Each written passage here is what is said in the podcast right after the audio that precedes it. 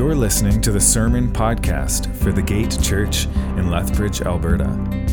For more information, to contact us, or to support this ministry, please visit thegate.org.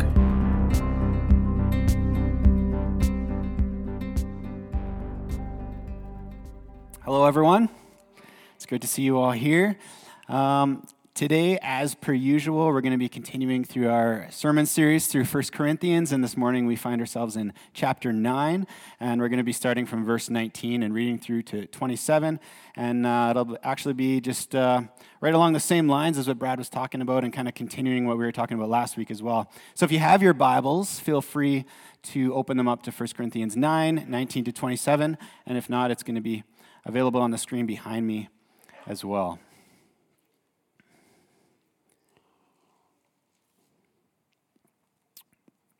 First Corinthians 9, 19 to 27. This is the Apostle Paul speaking to the church in Corinth. He says, For though I am free from all, I have made myself a servant to all, that I might win more of them. To the Jews I became as a Jew in order to win Jews. To those under the law, I became as one under the law, though not being myself under the law, that I might win those under the law. To those outside the law, I became as one outside the law, not being outside the law of God, but under the law of Christ, that I might win those outside the law. To the weak, I became weak, that I might win the weak. I have become all things to all people, that by all means I might save some. I do it for the sake of the gospel, that I may share with them in its blessings. Do you not know that in a race all the runners run, but only one receives the prize? So run, that you may obtain it. Every athlete exercises self control in all things. They do it to receive a perishable wreath, but we an imperishable. So I do not run aimlessly. I do not box as one beating the air, but I discipline my body and keep it under control, lest after preaching to others, I myself should be disqualified. This is the word of the Lord. So, as we just witnessed um, with the candle lighting earlier in the service, Advent season has begun. And uh, for me, well, this has primarily always been a celebration of the birth of our Lord and Savior Jesus Christ, as it should be. It's, it's also been a season of, you know, gathering together as a family. In fact, in my immediate extended family alone, there are at least seven birthdays, maybe more. I didn't really count that closely, but at least seven birthdays within a month of Christmas on, on either side of Christmas. So starting from the end of November to into January. Uh, so including Christmas Day and New Year's Eve, there are a lot of family get-togethers going on. And when it comes comes to these family get-togethers, one of the expectations Audrey and I have tried to inst- tried, tried is the word there, tried to instill in our children, which is the same expectation that, that our parents instilled in us, is that when you go to somebody else's house for a meal, the respectful and polite thing to do is to eat what's put on your plate. Don't like the flavor? Doesn't matter. Just eat it without complaining. Don't like the texture? Doesn't matter. Eat it without gagging, right? It's not macaroni. it, it, it's not macaroni and cheese. What? Doesn't matter. You know, put it in your mouth, chew it, swallow it, and say, thank you. Wash it down with some juice or whatever if you need to. Just, just please don't be rude, right? Because, because doing so hurts the people's feelings who made the food, right? And, and to be honest, it also makes us as parents look bad, right? Uh, they represent us, right? And uh, so all we're asking of our kids is that for just one evening, uh, that they set aside their personal preferences in order to accommodate those they're visiting with.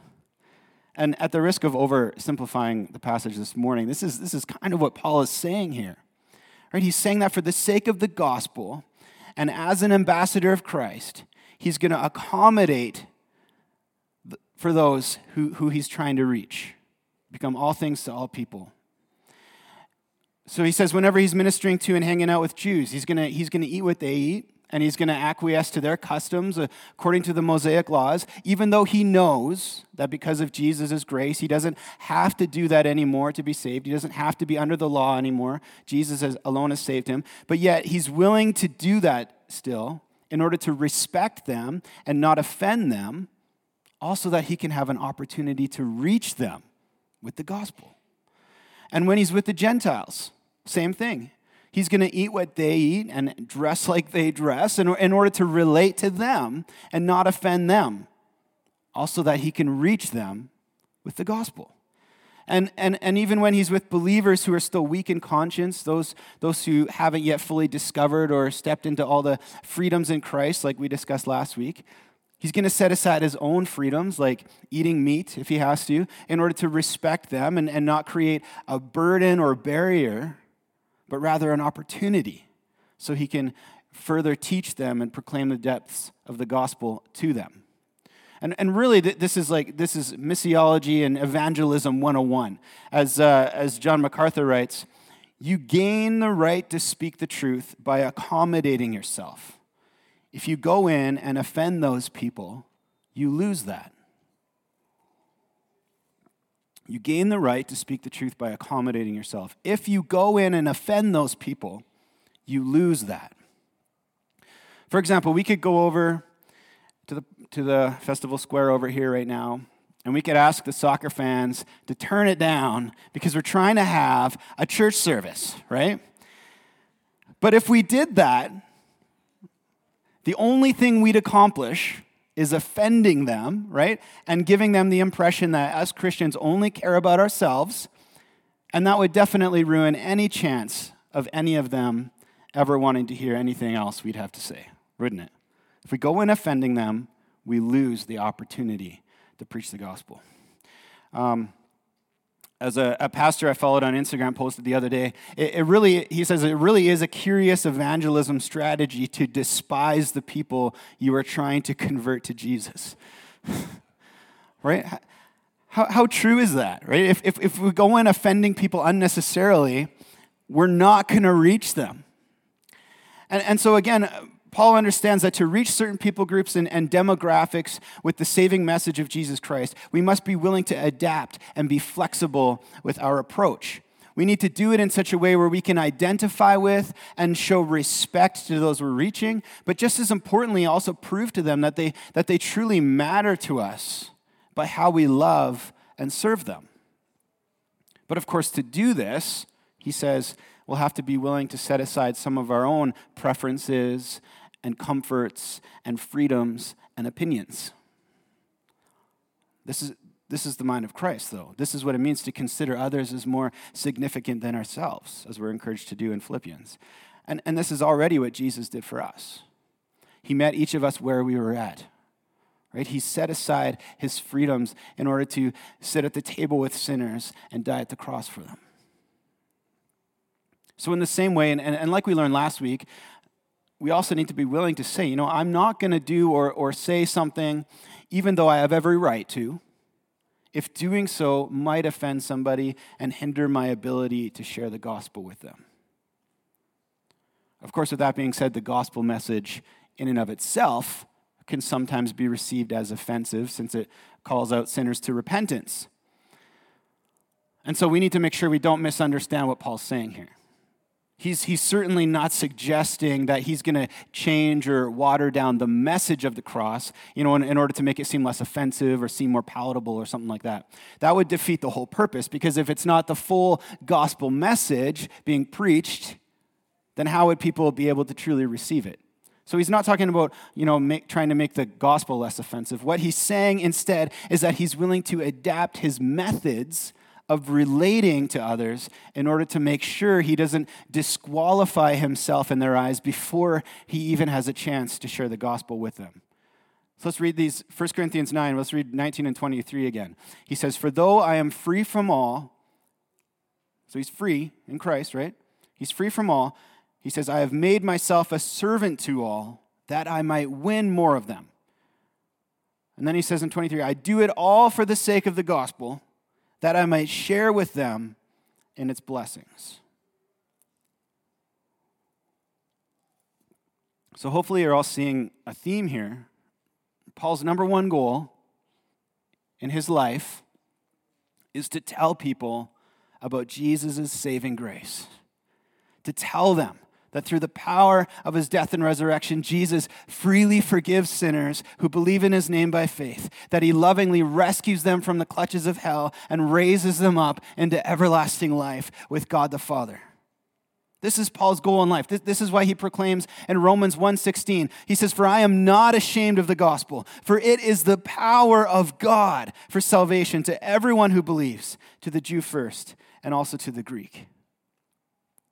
And, and so, again, in, in order to ensure that he has an opportunity to, to share this wonderful gospel of Jesus Christ, he's willing to be all things to all people. He's willing and ready to do whatever it takes to do it. That is, as, as long as it isn't sinful or, or, or beyond the bounds of keeping within the law of Christ. That's, that's important to remember. But more than that, he's actually, he says he's willing to become like Christ. That is, a servant to those he's ministering to. He's willing to deny himself and set aside his own liberties and self interest and comforts in order to win others to Jesus. In fact, it's, it's his freedom in Christ which empowers and enables him to do that, to submit to others for their good. He knows he's free in Christ. He doesn't have to, he doesn't have to fight for it. And so he's willing to, to become a servant to others. On that end, I, I read a story once of a, a, former Muslim man who, who had recently converted to Christianity, and, and one day he was offered a ham sandwich at a church picnic, which he refused to eat. And, and, and the person offering it, offering it to him said, Don't worry, you're free in Christ to eat that now. But to that, this man replied, Yes, I know, but I also know that if I eat it, I'll have to tell my Muslim parents about it.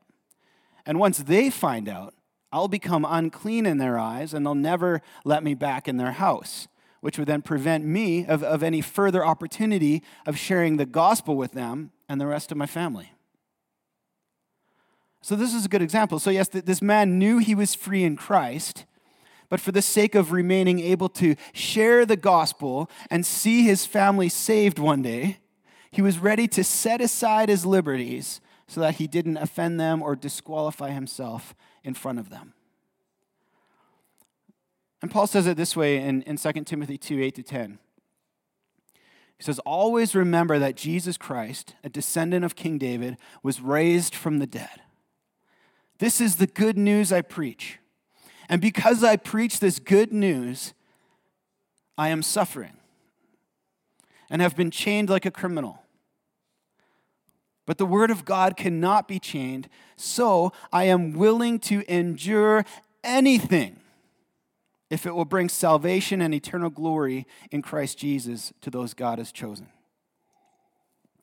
He's willing to endure anything if it can help bring the message of salvation and glory in Christ Jesus to those God has chosen. He's willing to do anything, anything, anything for you. It's a little uh, ditty from the musical Oliver. It's one of my faves. Thank you. You didn't see that coming, did you?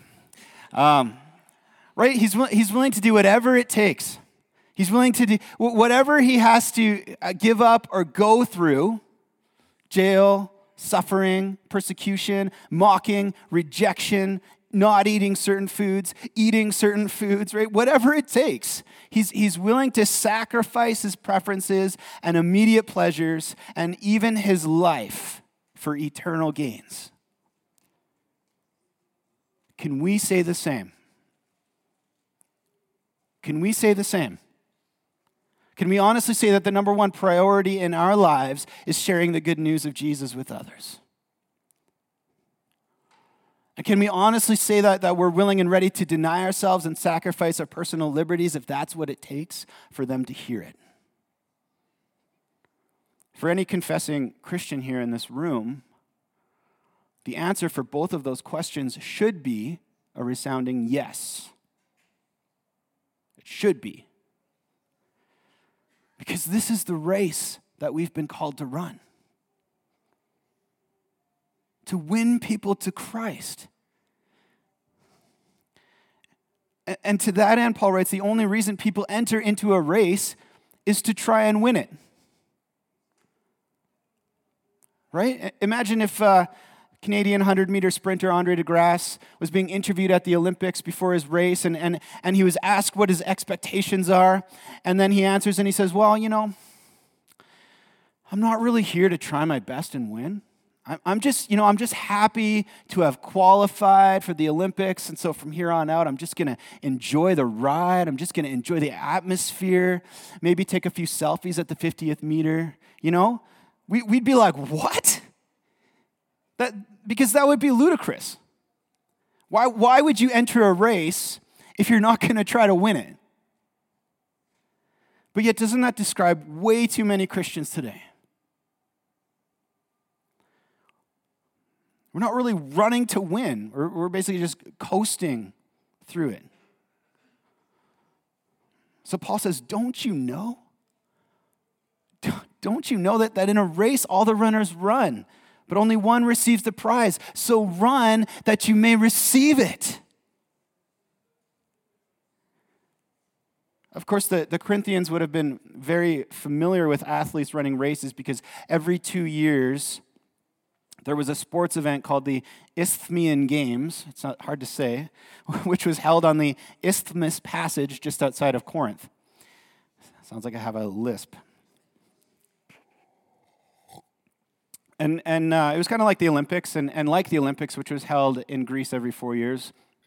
The prize for the winners of these games was also a wreath fashioned to a crown that, they, that the winners would receive. So, specifically for these games, go the, these games, though, the wreath was made out of pine branches, which was in reverence uh, somehow for the Greek god Poseidon, who is the patron god of the city of Corinth. And, and on that end, Paul writes to them, and, and he says, Look, look at all these athletes. They, they train and, and, and they discipline their bodies and they practice self control with their diets and, and they, they push themselves to the limit and they follow the rules, all in order to win this perishable pine branch. They, they, they give all they are for this prize that will eventually shrivel up and die. So, shouldn't we then, as Christians, be willing to do even that much more since we know our prize is an imperishable one? Shouldn't we? In, in another letter to the church in Corinth, Paul would remind them again from 2 Corinthians 5 10 to 11. He reminds them, he says, For we must all appear before the judgment seat of Christ, so that each one may receive what is due for what he has done in the body, whether good or evil. Therefore, knowing the fear of the Lord, we persuade others. But what we are is known to God, and I hope it is known also to your conscience. So one day, when Jesus returns in triumphant victory to restore all things and gather up his bride, right, every single person will stand before the judgment seat of Christ, where, where Jesus will take an account of everything we've done. And the, the Greek word uh, Paul uses here for, for judgment seat is bematos, or bematos. I don't know how to pronounce it properly. Ask Peter. Uh, so this is the bema seat, right? The, in, in Greco-Roman cultures, this is the seat uh, that the city judge or orator would sit on to judge civilian matters, and also during the games, it's where they would sit to hand out rewards to the athletes. In synagogues, there's, it's also called a bema seat, and it's, the, it's the, used as a place to read the Torah. Uh, I actually have a picture of some the ruins of a bema. If you want to throw those up there, throw that up there, Eldon. That's another picture from Peter Panconen. Thank you, Peter. Uh, that's the Bema, the ruins of it, anyway. So that's what they would have had in mind when Paul talks about the judgment seat. And Paul's using that image to explain to us as believers that one day we'll stand before the righteous judge and he'll take an account of us and, and reward us accordingly. Of course, first of all, we need to remember as Christians, we can stand fully confident that we'll receive the crown of life on that day because Jesus has already won it for us at the cross where he died for our sins. And so we know that we're saved not by works, but by grace alone. So we can be confident in that. This isn't about salvation, but, but this also means that then that this reward or crown, which Paul's speaking of here, this prize at the end of the race, is based on what we've done with the life we've been given. As Warren Wiersbe writes, the, the Christian does not run the race in order to get to heaven, he is in the race because he has been saved through faith in Jesus Christ.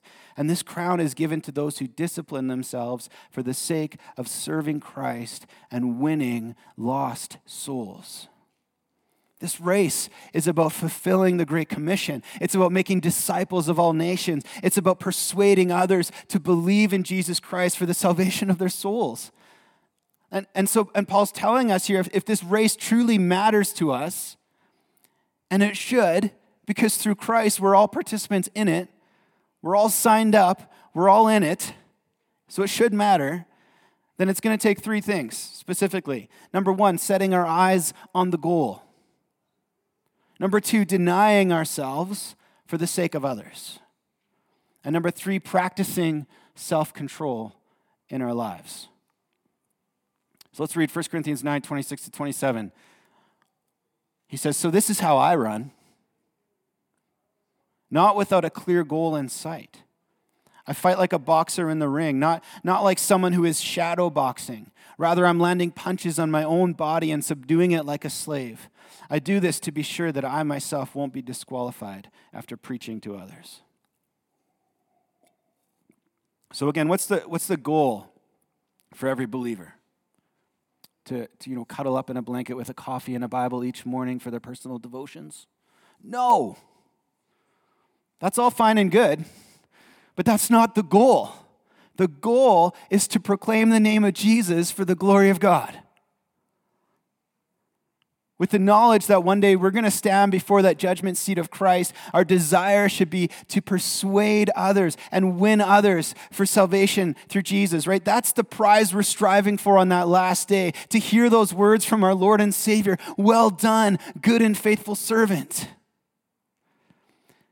And if that's truly our goal, then, then the next question is what are we willing to do to accomplish it? So Paul switches sports analogies at this point and now refers to himself as like a boxer. But you know, but not one that's, you know, flailing his arms about aimlessly, right? But one who lands punches on his own body. He's, he's talking about disciplining himself in mind, body, and soul, training himself so that he's ready to do whatever it takes to advance the gospel.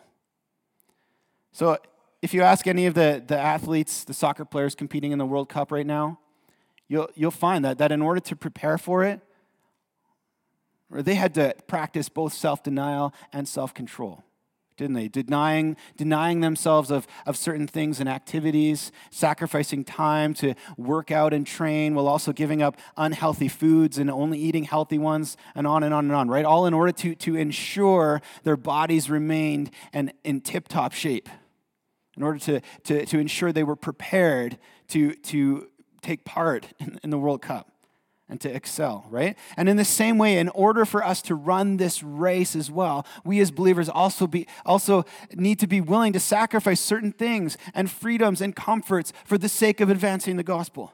And we also need to be disciplined in our faith with our time, with our biblical studies, with our prayer lives, with our fellowship with our good works and, and in being intentional with sharing the gospel with others. We need to be disciplined in those things because the reality is, is, that, is that if we're not willing to give up certain freedoms and, and are only uh, concerned with serving ourselves rather than, than serving others, and, and, and if we're not committed to these spiritual disciplines and, and, and instead slacking off in, in our walk with Christ, we're not going to be winning this race. Worse yet, we're going to end up disqualifying ourselves from even competing as we, as we slip into sin, apathy, and hypocrisy. John MacArthur again writes that he says, The strenuous self control of the athlete for a fleeting reward is a rebuke to a half hearted, flabby Christian. I mean, why can't we discipline and control ourselves to the ends that are meaningful? You know, an athlete has the right to eat a chocolate sundae before he runs the 100 yard dash. That's his privilege. Not smart. And if he doesn't sacrifice that right, he's in trouble. It isn't wrong, it's just not smart. It just cuts him down and he can't win. Listen, the reckless, flabby Corinthians thought they could indulge their liberties to the hilt, while the devoted apostle was engaged in a life of self denial and self control to gain entrance for the gospel in the hearts of men. And he sets for us the model of how we ought to live. Evangelism doesn't just come by accident, it comes to those who are ready to be used of God. Evangelism doesn't just come by accident, it comes to those who are ready. Ready is the key word there to be used of God. And I think, like the Corinthians, generally speaking, I think too many of us believers today have lost sight of the goal. So we've become lazy in our faith too comfortable in our lives. We've become unwilling to set aside our personal liberties and more concerned with spouting off our self serving opinions about morals and politics and the like, while removing any chance at gaining a seat at a table with unbelievers or with those whose lifestyles don't agree with ours. We've become more inclined to please ourselves rather than choose to empty ourselves and wash the feet of those who are suffering or enslaved to sin. We've become undisciplined in our spiritual disciplines. We're barely generous with our time and our money. Our Bibles often just sit on the shelf collecting dust, while the only prayer hands we ever see are the prayer hands emojis while we're wasting time on our smartphones. We come to church for our own entertainment and to get filled and we think in doing so we're running the race well, so we pat ourselves on the back, but the truth is we're barely running the race at all from Monday to Saturday too many of us have, have lost sight of the glorious truth that the God of the universe has, has rescued us from our sin through the blood of Jesus Christ and has invited us and filled us with His Spirit to partner with Him in proclaiming that same gospel of the kingdom of God to a dying world of lost souls who need Jesus Christ.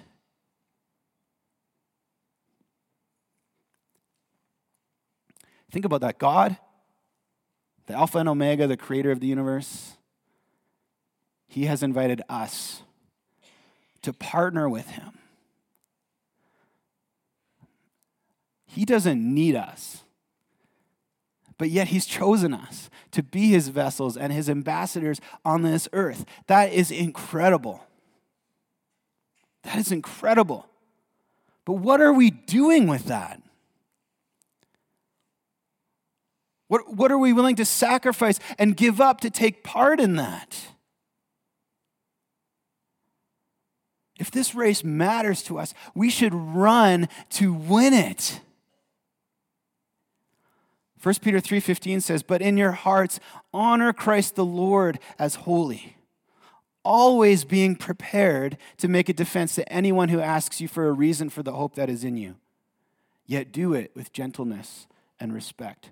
So, this is the life of the Christian growing in Christ, preparing ourselves to share the gospel, and making sure that we do it with gentleness and respect.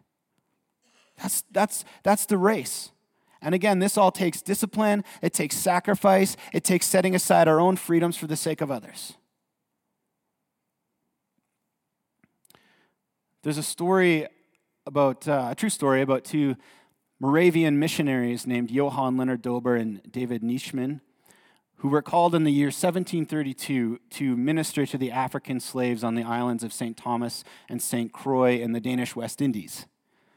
And allegedly, when they were told that they were not allowed to do such a thing, they decided to sell themselves to a slave owner and become slaves themselves if that was the only way to reach them. And they tried to do that, but it turned out this didn't actually work since they were white and they weren't allowed to be slaves. So instead, they managed to get hired on as woodworkers and laborers in that camp so that they could at least work among the slaves and therefore still gain that opportunity to, to minister the gospel to them. The moral of the story here is that in order to reach the slaves, they were willing to set aside their liberties and become slaves themselves. To the slaves, they were willing to become as slaves. This is our call as believers to set aside. I keep saying it, but I have to keep saying it to set aside our freedoms and our liberties and our comforts and our opinions in order to become servants to all for the sake of the gospel. We're called to meet people where they are, to be all things to all people, to use whatever means necessary. This is the race we're all running in. And to finish well, we must deny ourselves and pick up our cross. For this is what Jesus has already done for us. 1 John 3:16 it says by this we know love that he laid down his life for us. What's the response? And we ought to lay down our lives for the brothers. Jesus set aside his nature and humbled himself by becoming like us, born as a, as a baby in a manger. He humbled himself by becoming like us. For us humans, he became human. And not only that, but he did it to become a servant to all. He set aside his glory and he surrendered his very life for our sin.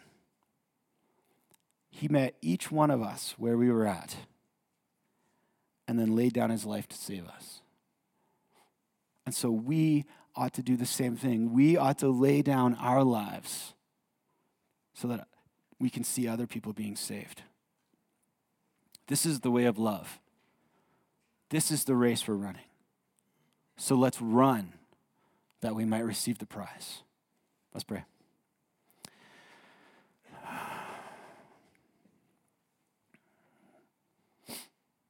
Heavenly Father, I thank you that during this season of Advent, we are reminded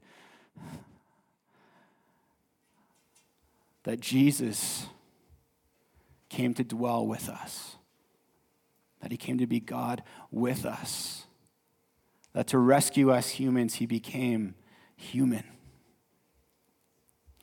that he came to be servant of all, that he came to rescue us from our sins. And to do that, he laid down his very life.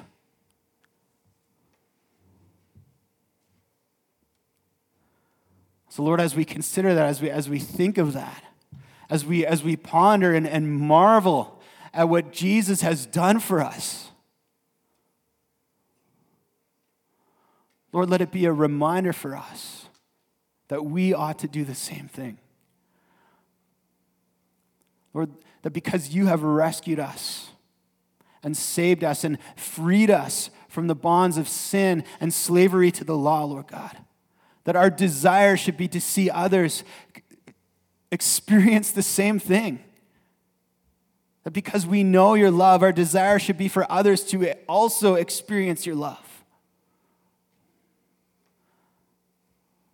Lord, I thank you that you've called us, us sinners, to, to partner with you. And I pray that we would take that seriously, that we would take that to heart, that we wouldn't squander this opportunity, this call that you've given us, Lord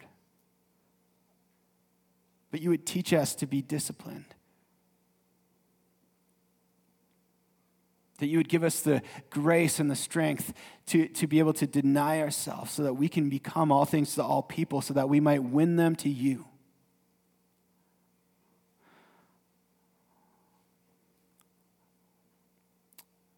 And Lord, I repent when I haven't done that. May we all have hearts of repentance for when we've considered ourselves above others rather than laying down our lives for them as you've done for us.